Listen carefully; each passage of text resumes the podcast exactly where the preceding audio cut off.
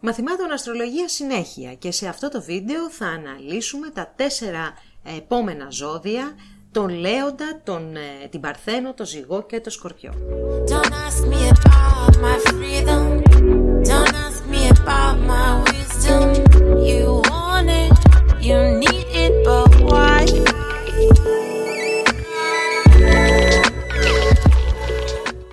σας φίλες και φίλοι, καλώς ήρθατε και πάλι στην εκπομπή με τα μαθήματα αστρολογίας. Συνεχίζουμε από εκεί που αφήσαμε την ανάλυση των ζωδίων. Είχαμε μιλήσει στην προηγούμενη εκπομπή για κρυό, τάβρο, δίδυμο και καρκίνο και πάμε τώρα να αναλύσουμε τα επόμενα τέσσερα ζώδια, τον ε, Λέοντα, την Παρθένο, το Ζυγό και το Σκορπιό. Έτσι, πηγαίνοντας με σειρά το κάθε ζώδιο, βλέπουμε την εναλλαγή που υπάρχει στα χαρακτηριστικά και πώς ουσιαστικά το ένα συμπληρώνει το άλλο για να δημιουργηθεί η ολότητα, για να δημιουργηθεί το ένα σύνολο. Έχουμε πει ότι σε κάθε προσωπικό χάρτη εκφράζονται οι ποιότητες όλων των ζωδίων, γι' αυτό εκείνοι που ενδιαφέρονται για την αστρολογία πέρα από τις προβλέψεις που ακούει ο κάθε άνθρωπος, είναι πολύ καλό να μελετήσουν τις ποιότητες και τα χαρακτηριστικά και των 12 ζωδίων. Αυτή είναι η βάση φίλοι μου. Αν δεν ξέρετε αυτό δεν πάτε πουθενά. Για το λόγο αυτό, στο κάτω μέρος του βίντεο σας προτείνω δύο βιβλία τα οποία θεωρώ ότι είναι εξαιρετικά για να διαβάσει κάποιος, να μελετήσει τις βασικές αρχές στην αστρολογία. Βασικά πράγματα τα οποία πρέπει να γίνουν κτήμα ως γνώσεις προκειμένου να περάσεις αργότερα στην ανάλυση των πλανητών, των ιδιωτήτων τους, ε, των ε, όψεων κτλ. για να φτάσεις στο σημείο να κάνεις πρόβλεψη. Έτσι είναι πολύ βασικό η αστρολογία, θέλει πολύ διάβασμα για όσους δεν ξέρουν. Ξεκινάμε με το Λέοντα, το, το ζώδιο των βασιλιάδων. Ένα ζώδιο λοιπόν σταθερό, πύρινο και αρσενικό. Η κυβερνήτης του είναι ο ήλιος και εκείνο το, το ζώδιο αυτό κυβερνάει την καρδιά, τη σπονδυλική στήλη και το δεξί μάτι. Σύμβολό του το λιοντάρι. Πάμε να δούμε όλα αυτά λιγάκι τι σημαίνουν. Πρώτα απ' όλα είπαμε ότι είναι ένα ζώδιο σταθερό. Παίρνοντας τον κυβερνήτη του ζωδίου, τον ήλιο δηλαδή, ε, ξέρουμε ότι ο ήλιος έχει την πιο σταθερή κίνηση μέσα στο ηλιακό σύστημα, στο δικό μας ηλιακό σύστημα. Φυσικά όλα αυτά μέσα από τη γεωκεντρική άποψη των πραγμάτων, έτσι μη μου πει κανένας ότι ο ήλιος δεν κινείται, είναι γνωστό αυτό. Λοιπόν, ε, άρα λοιπόν ο ήλιος που θεωρούμε ότι έχει την κίνηση της γης ουσιαστικά, έχει την πιο σταθερή ε, πορεία μέσα στο ηλιακό σύστημα. Βλέπουμε λοιπόν ότι ένα από τα πρώτα πράγματα που εκφράζει το ζώδιο του Λέοντα είναι η σταθερότητα, είναι η αξιοπιστία, είναι η θέση η αμετακίνητη. Από τη μία λοιπόν ο Λέοντας είναι ένας ε, χώρος ο οποίος παρέχει την ασφάλεια, είναι ένα, ένας χώρος που έχει πίστη σε αυτά που κάνει και γενικά η πίστη είναι από, από τα πολύ δυνατά του χαρακτηριστικά και θα είναι εκεί σε οτιδήποτε χρειαστούμε. Όμως από την άλλη, αν θελήσουμε κάποια στιγμή να αλλάξουμε έναν άνθρωπο που ανήκει στο ζώδιο του Λέοντα ή έχει πολλούς πλανήτες στο ζώδιο του Λέοντα, αυτό συγχωρέστε με, αλλά θα είναι πάρα πολύ δύσκολο. Και αυτό φυσικά είναι το μεγαλύτερο μειονέκτημα αυτού του ζωδίου. Ωστόσο, ο ήλιος πέρα από τη σταθερότητα έχει ένα άλλο χαρακτηριστικό που μάλλον είναι το πιο σημαντικό.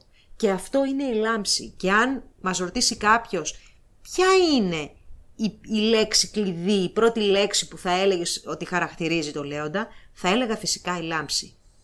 Ο ήλιος είναι ένα σώμα όπου και να είμαστε σε οποιοδήποτε σημείο της γης θα το δούμε. Ο ήλιος λάμπει συγκεκριμένες ώρες και είναι ορατός από όλο το ηλιακό μας σύστημα. Έτσι λοιπόν οι άνθρωποι με την ενέργεια του λέοντα είναι ή που έχουν ή το ζώδιο ή πολλούς πλανήτες εκεί, είναι άνθρωποι οι οποίοι πραγματικά λάμπουν, γοητεύουν, ξεχωρίζουν, φαίνονται. Δεν υπάρχει περίπτωση να έχεις πλανήτη, σημείο στο χάρτη σου, ε, ζώδιο, στο, ε, εννοώ τον ήλιο, στο λέοντα και να μην φαίνεται αυτό το σημείο της προσωπικότητάς σου. Σε αυτό εδώ το σημείο να πούμε ότι ο Λέοντας λοιπόν είναι αυτόφωτος και λάμπει πολύ και μόνος του σε μια εξελιγμένη μορφή, ένας καλός Λέοντας, γιατί οι Λέοντες είναι γνωστό ότι τους διέπει αρκετά η ματαιοδοξία και θα δούμε από πού πηγάζει όλο αυτό. Είναι ικανός λοιπόν ένας καλός Λέοντας να δώσει φως και στους γύρω, γύρω του, όπως λάμπει εκείνος να κάνει και τους άλλους να λάμψουν. Και αυτό είναι ένα από τα πιο σημαντικά στοιχεία του ζωδίου. Είπαμε λοιπόν ότι είναι σταθερός. Το ζώδιο του Λέοντα είναι σταθερό και είναι και η φωτιά. Γνωρίζουμε λοιπόν ότι η φωτιά, η οποία είναι σταθερή φωτιά, για να κρατήσω λοιπόν τη φωτιά σταθερή, πρέπει να την ταΐζω συνέχεια. Θυμηθείτε, έχουμε μία φωτιά, ένα τζάκι, μία φράκα, κάτι. Θέλει συνέχεια ξύλο, το τρώει, τρώει συνέχεια. Η φωτιά λοιπόν χρειάζεται μία μόνιμη τροφή. Από πού λοιπόν ο άνθρωπος που είναι λέοντας και θέλει αυτή τη φωτιά, αυτή τη θέρμη να τη θρέψει, από πού λοιπόν την τρέφει, είναι ένα πάρα πολύ σημαντικό στοιχείο για το ποιόν της συγκεκριμένης προσωπικότητας. Σε πολλές περιπτώσεις ε, μπορεί να έχουμε ένα τεράστιο πνεύμα, ένα πολύ καλό πνεύμα και μέσα από αυτή την ε, τροφή να παίρνει ο άνθρωπος τη λάμψη του. Υπάρχει όμως και η περίπτωση των λιονταριών εκείνων που τρέφονται μέσα από τη ματαιοδοξία. Και αν έχετε ακούσει, οι λέοντες είναι άνθρωποι που αρέσκονται στην κολακία και πολλές φορές περιβάλλονται από μία αυλή. Αυτό γίνεται στους λέοντες εκείνους που δεν έχουν την εξέλιξη εκείνη που χρειάζονται και τη φωτιά τους, αυτή την εσωτερική φλόγα, την τρέφουν από τη ματαιοδοξία. Φυσικά υπάρχουν και οι αντίθετες ε, περιπτώσεις όπου έχουμε λαμπρά άτομα και πνεύματα που ανήκουν σε αυτό το υπέροχο ζώδιο και θρέφονται μέσα από το πνεύμα τους. Ε, το ζώδιο λοιπόν είπαμε ότι είναι των βασιλιάδων. Είναι ένα ζώδιο λοιπόν που λάμπει, γοητεύει κτλ. Αλλά κυρίως εμπνέει εμπνέει από τα ηγετικά του χαρακτηριστικά. Εμπνέει με τα όνειρά του και τα οράματά του. Εμπνέει με τα σχέδιά του και έτσι με αυτόν τον τρόπο καταφέρνει να συμπαρασύρει και τους άλλους. Δεν είναι τυχαίο δηλαδή ότι ο Λέοντας θεωρείται ο βασιλιάς. Υπάρχουν χαρακτηριστικά τέτοια που του προσδίδουν αυτές τις ε, ιδιότητες. Ένα από τα ε, πράγματα που μπορεί εύκολα να κάνει ένας Λέοντας και βλέπουμε πολύ μεγάλους ηθοποιούς, είναι η δραματική τέχνη. Ο Λέοντας λοιπόν για να είναι αυτό που είναι πρέπει να υποδηθεί, δηλαδή τον ηγέτη, τον υποδίεσαι κιόλας, δηλαδή πρέπει να έχεις και μια συγκεκριμένη συμπεριφορά.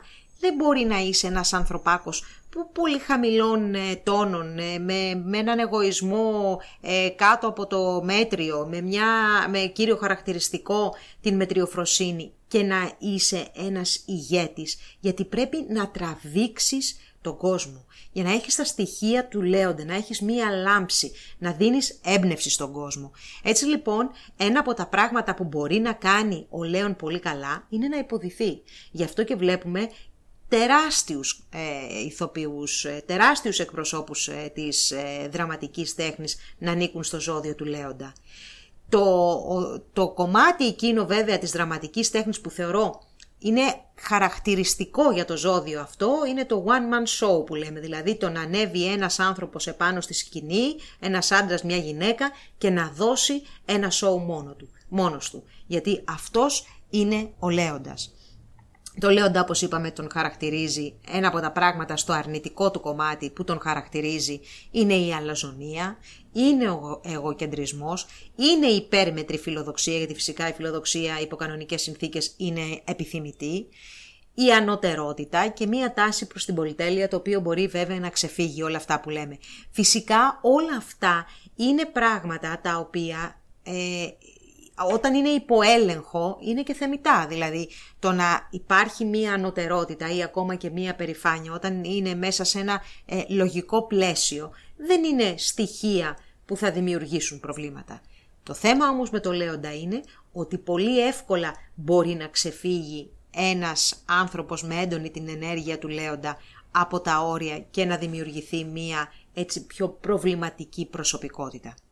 Ωστόσο παραμένει ένα, ένας άκρος δημιουργικός χώρος, έχει, ε, συνδέεται και με το θέμα των ε, παιδιών κτλ. αλλά κυρίως με το κομμάτι της δημιουργίας το οποίο πηγάζει κατά κύριο λόγο από τη φωτιά που διέπει το συγκεκριμένο ε, ζωδιακό χώρο. Η, κατηγορία, η κατηγορία ως αρσενικό αναφέρεται επίσης στην εξωστρεφή πορεία της ενέργειας αυτής, άρα λοιπόν όπως είπαμε και στην αρχή ένας λέοντας δεν πρόκειται ποτέ να κρυφτεί, δεν μπορεί να κρυφτεί και να το θέλει ή ένας άνθρωπος που έχει άλλα σημαντικά σημεία ή πλανήτες στο ζώδιο του λέοντα. Φεύγουμε λοιπόν από το λαμπερό λέοντα, φεύγουμε από το ζώδιο του βασιλιά και περνάμε στο μετριοπαθή παρθένο, ένα ζώδιο που έχει να κάνει με την υπηρεσία και έχει να κάνει με τη βοήθεια και την προσφορά. Η Παρθένος λοιπόν είναι ένα ζώδιο μεταβλητό, γήινο και θηλυκό.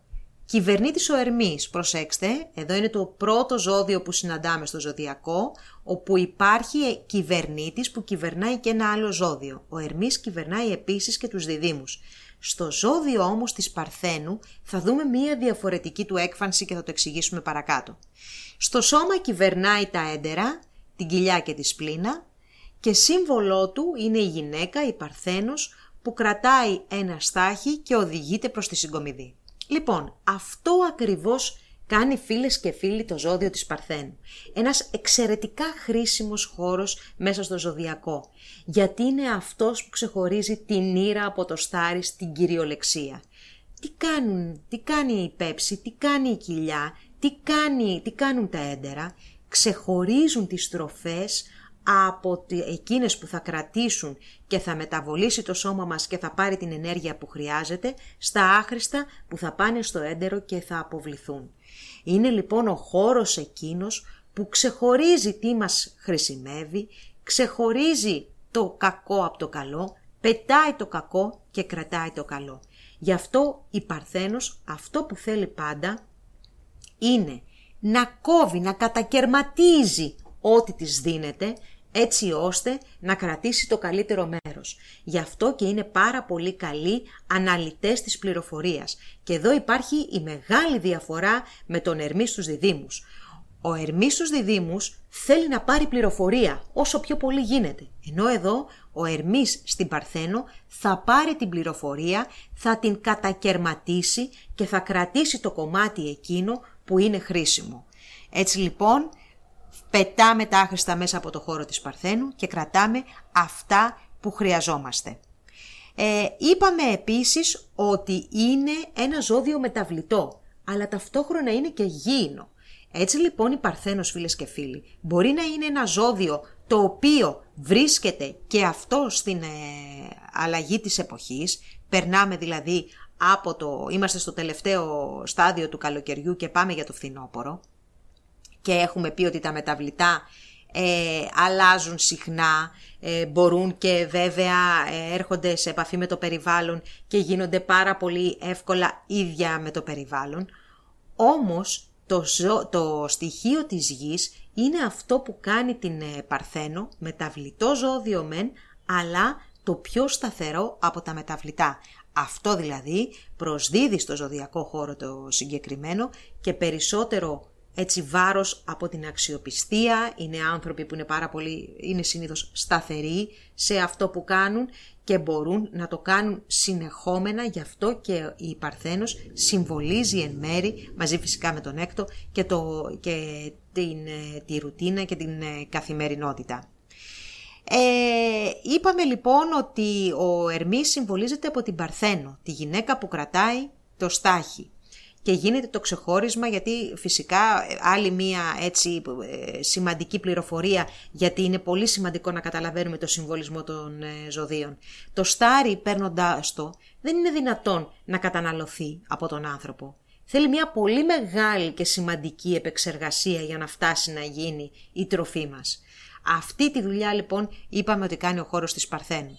Όπως και ο δίδυμος τώρα είναι δύο ζώδια τα οποία έχουν συμβολι... ε, ως σύμβολο ανθρώπους. ξεχωρίζουν λοιπόν από όλα τα άλλα τα οποία συνήθως έχουν ε, ως ε, ζώδια κάποια ζώα, ως, ε, συγγνώμη, ως σύμβολα κάποια ζώα. Η Παρθένη λοιπόν είναι επιλεκτική, είναι λεπτομερής, είναι αναλυτική, αλλά είναι και διαγνωστική. Βάλτε τα τώρα όλα αυτά τα χαρακτηριστικά που λέμε και δείτε πώς μέσα στις υπηρεσίες, μέσα στην, ε, στο κομμάτι της υγείας η Παρθένη είναι αυτό που λέμε η πιο ταιριαστή. Είναι άνθρωποι που βρίσκονται σε υπηρεσίες που έχουν μια συγκεκριμένη διαδικασία η οποία ακολουθείται και είναι ικανότατοι στο να το κάνουν αυτό με έναν καταπληκτικό τρόπο προφυλάσσοντας κάθε ε, κομμάτι της διαδικασίας για να μπορέσει να φτάσει μία, ε, ένα προϊόν, ε, μία υπηρεσία να φτάσει στο, στο τέλος της με τον καλύτερο δυνατό τρόπο. Γιατί ένα από τα πράγματα που τους αρέσει και μία επίσης σημαντική λέξη κλειδί για τους παρθένους, εκτός από το διαχωρισμό, είναι η βελτίωση. Αυτό που ενδιαφέρεται πάρα πολύ να κάνει ο, ε, ο Παρθένος σαν χώρος είναι να βελτιώνει τα πράγματα. Είναι άνθρωποι που υποστηρίζουν, βοηθούν και θεραπεύουν. Βλέπουμε πάρα πολύ συχνά γιατρούς και ανθρώπους στην υπηρεσία της υγείας ε, κάτω από το ζώδιο της Παρθένου ή με οροσκόπο Παρθένο πάρα πολύ συχνά ή με πολλούς πλανήτες στο ζώδιο της Παρθένου. Και αυτό δίνει φυσικά, δίνει στον άνθρωπο την ικανότητα να γίνεται πάρα πολύ αναλυτικός, κάτι που το χρειάζεται οποιαδήποτε εργασία στον τομέα της υγείας, πάρα πολύ προσεκτικός. Ξέρετε, ο, η Παρθένος, ο χώρος της ε, Παρθένου, έχει αιμονή με τη λεπτομέρεια. Έχει αιμονή με το πολύ πολύ μικρό πραγματάκι το οποίο θα κάνει διαφορά. Και αυτό φυσικά φίλοι μου μπορεί να σώσει ε, ζωές. Επίσης, επειδή ακριβώς είπαμε ότι κυβερνάει τα έντερα και γενικά τη διαδικασία που γίνεται μέσα στην κοιλιά και στο χώρο εκεί πέρα με το, με, τη, με το διαχωρισμό της τροφής, οι παρθένοι γενικά σαν άνθρωποι προσέχουν εξαιρετικά τη διατροφή τους. Δηλαδή, ε, είναι αυτοί που έχουν και διάφορες ε, διατροφικές ιδιαιτερότητες. Ε, είναι αυτοί που ακολουθούν κινήματα διατροφικά. Είναι αυτοί που θα το ψάξουν πάρα πολύ για το τι θα βάλουν στο τραπέζι τους, τι θα βάλουν στο πιάτο τους και γενικά είναι άνθρωποι που με το κομμάτι της τροφής έχουν μία πολύ ιδιαίτερη σχέση. Τους χαρακτηρίζει φυσικά η ταπεινότητα. Ε, δεν θα δεις εύκολα ε, έναν άνθρωπο που ανήκει στο ζώδιο της ε, Παρθένου και είναι ένας άνθρωπος ο οποίος είναι με έτσι σνόμπ ή είναι, πολύ, είναι αλαζόνας. Είναι άνθρωποι λοιπόν ταπεινοί, είναι άνθρωποι τελειομηνείς, τελειομανείς, αλλά μπορεί να γίνουν και καυστικοί και κουτσομπόλιδες. Αυτό είναι ένα πολύ μεγάλο και δύσκολο θέμα για τους ε, παρθένους, γιατί συνηθίζουν να, όπως αναλύουν όλα τα άλλα, να αναλύουν και τους γύρω τους και να κρίνουν, οπότε και να κρίνουν δηλαδή, με αποτέλεσμα να πέφτουν σε αυτό το αμάρτημα που λέγεται κουτσομπολιό.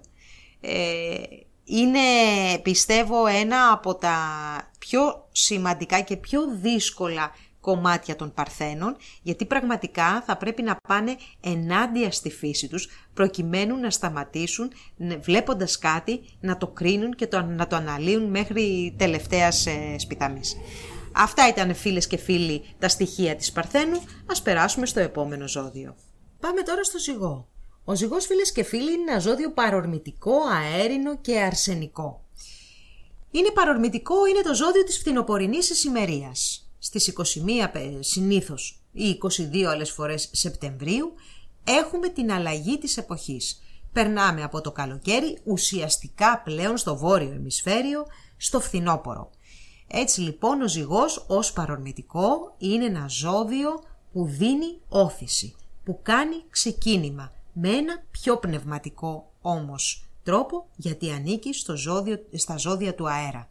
Κυβερνήτης είναι η Αφροδίτη και εδώ θα δούμε φίλοι μου τη διαφορά στην έκφραση των ποιοτήτων της μέσα από ένα πνευματικό ζώδιο σε σχέση με τον Ταύρο που είπαμε ότι και εκεί κυβερνάει αλλά ο Ταύρος είναι ένα ζώδιο γης που έχει να κάνει ξεκάθαρα με το υλικό κομμάτι της υπόστασής μας. Ε, κυβερνήτης είπαμε η Αφροδίτη, έξαρση ο Κρόνος σε αυτό εδώ το ζώδιο, ο πλανήτης που έχει να κάνει με τα όρια, μέσα στο χώρο της Αφροδίτης βρίσκει τον πιο ε, θετικό και παραγωγικό και γόνιμο τομέα για να δράσει. Και να ξέρετε εδώ μια έξτρα πληροφορία ότι ο Κρόνος με την Αφροδίτη σε όψεις όταν δεν είναι ε, ιδιαίτερα προκλητικές όπως το τετράγωνο ας πούμε, η σύνοδος Κρόνου Αφροδίτη πολλές φορές δίνει εξαιρετικά αποτελέσματα και σταθερότητα στο κομμάτι των σχέσεων αλλά και των οικονομικών. Γιατί πολλές φορές αυτή την όψη περισσότεροι που ασχολούνται με την αστρολογία και ειδικά βρίσκονται στην αρχή των, ε, της ε, μελέτης τους τρομάζει και τη θεωρούν πάρα πολύ κακή. Δεν είναι και ειδικά αν οι πλανήτες βρίσκονται σε θετικά ε, για αυτούς ε, ζώδια.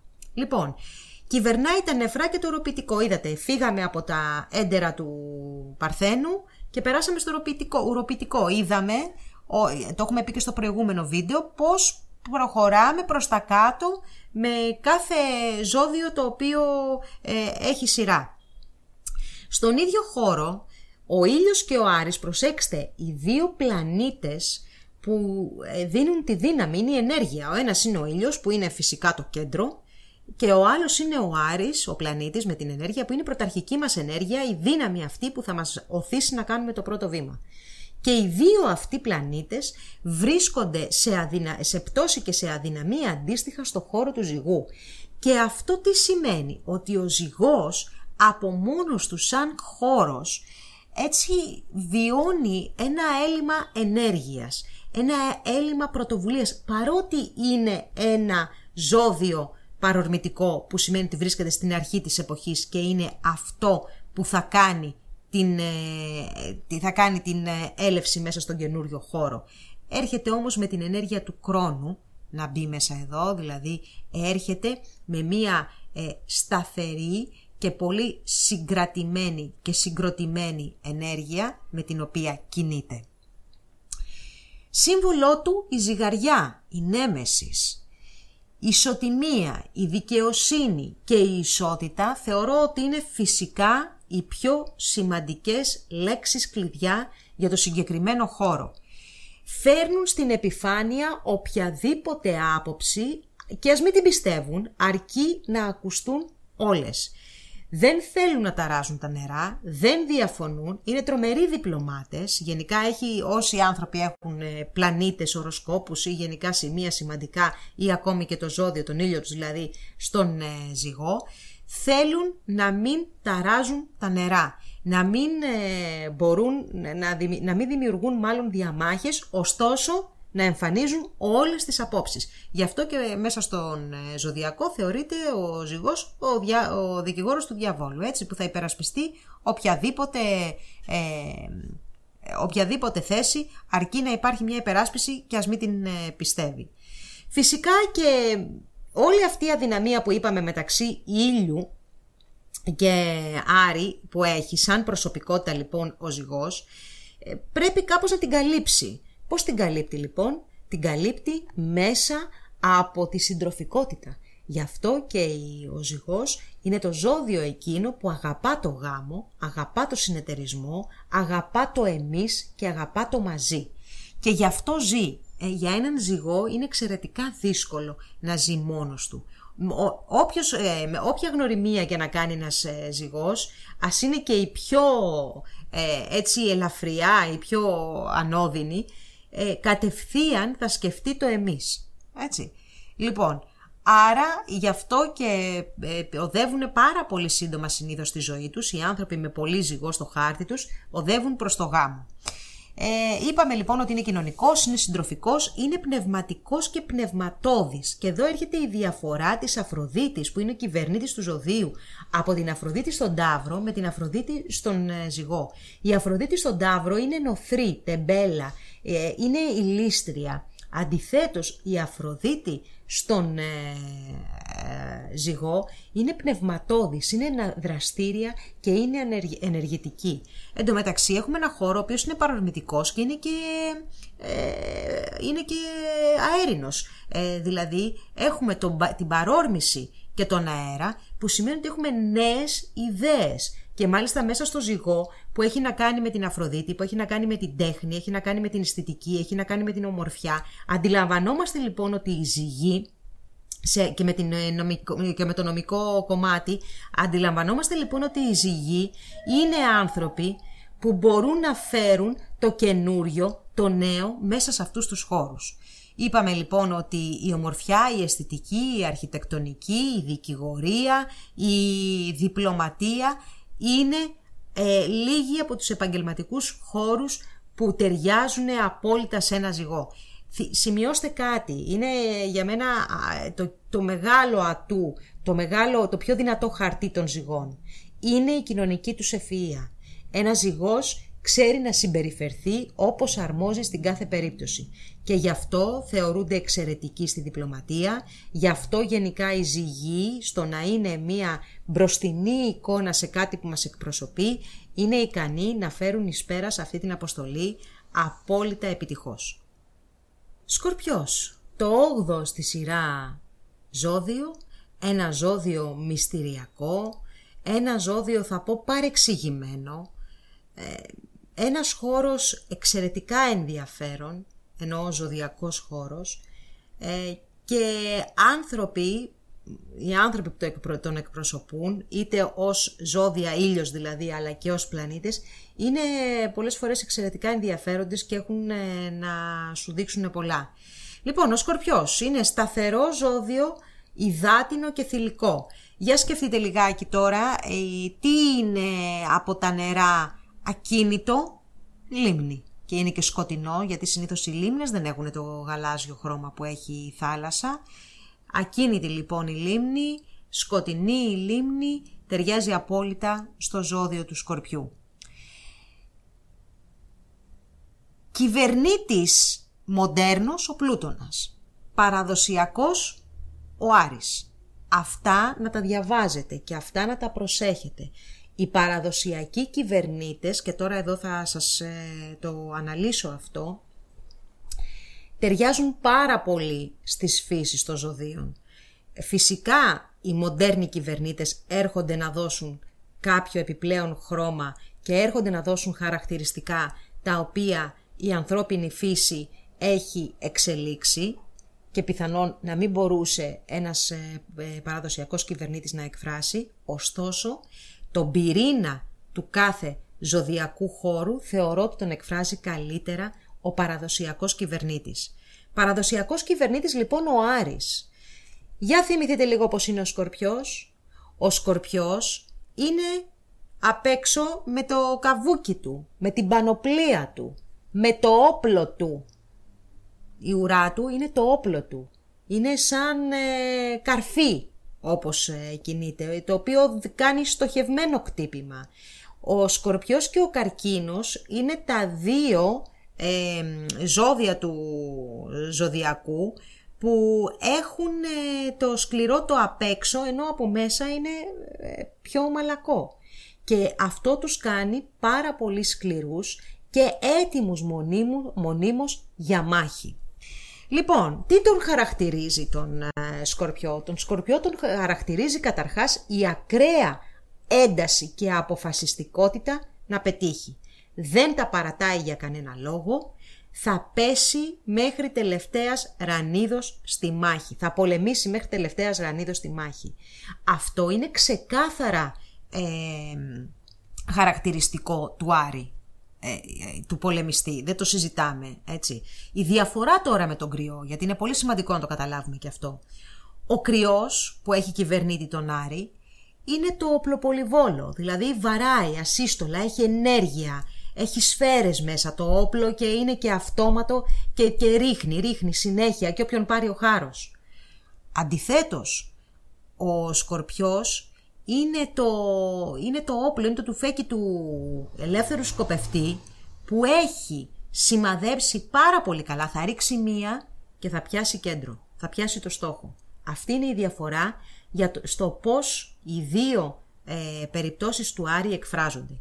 Και φυσικά ο Άρης μέσα ε, από τον ε, σκορπιό, δίνει και την ένταση του συναισθήματος εκείνου που χρειάζεται για να τον κάνει υπομονετικό, επίμονο και να φτάσει μέχρι τέλους αυτό που θέλει να κάνει. Ένα, ένα πολύ συγκεκριμένο χαρακτηριστικό και πολύ δυνατό χαρακτηριστικό του σκορπιού είναι ότι αναλαμβάνουν ένα θέμα και θέλουν να το φτάσουν μέχρι τέλους. Θέλουν να ανακαλύψουν τα πάντα και γι' αυτό και γίνονται πάρα πολύ καλοί ερευνητές, οι σκορπιοί ή δίνουν πάρα πολύ έτσι ε, την ενέργειά τους στο να ανακαλύπτουν μυστικά. Είναι πολύ καλοί detectives. Είναι γενικά στην εγκληματολογία οι σκορπιοί θεωρώ ότι είναι ε, μανούλες. Αυτό το επάγγελμα θα έπρεπε να έκαναν.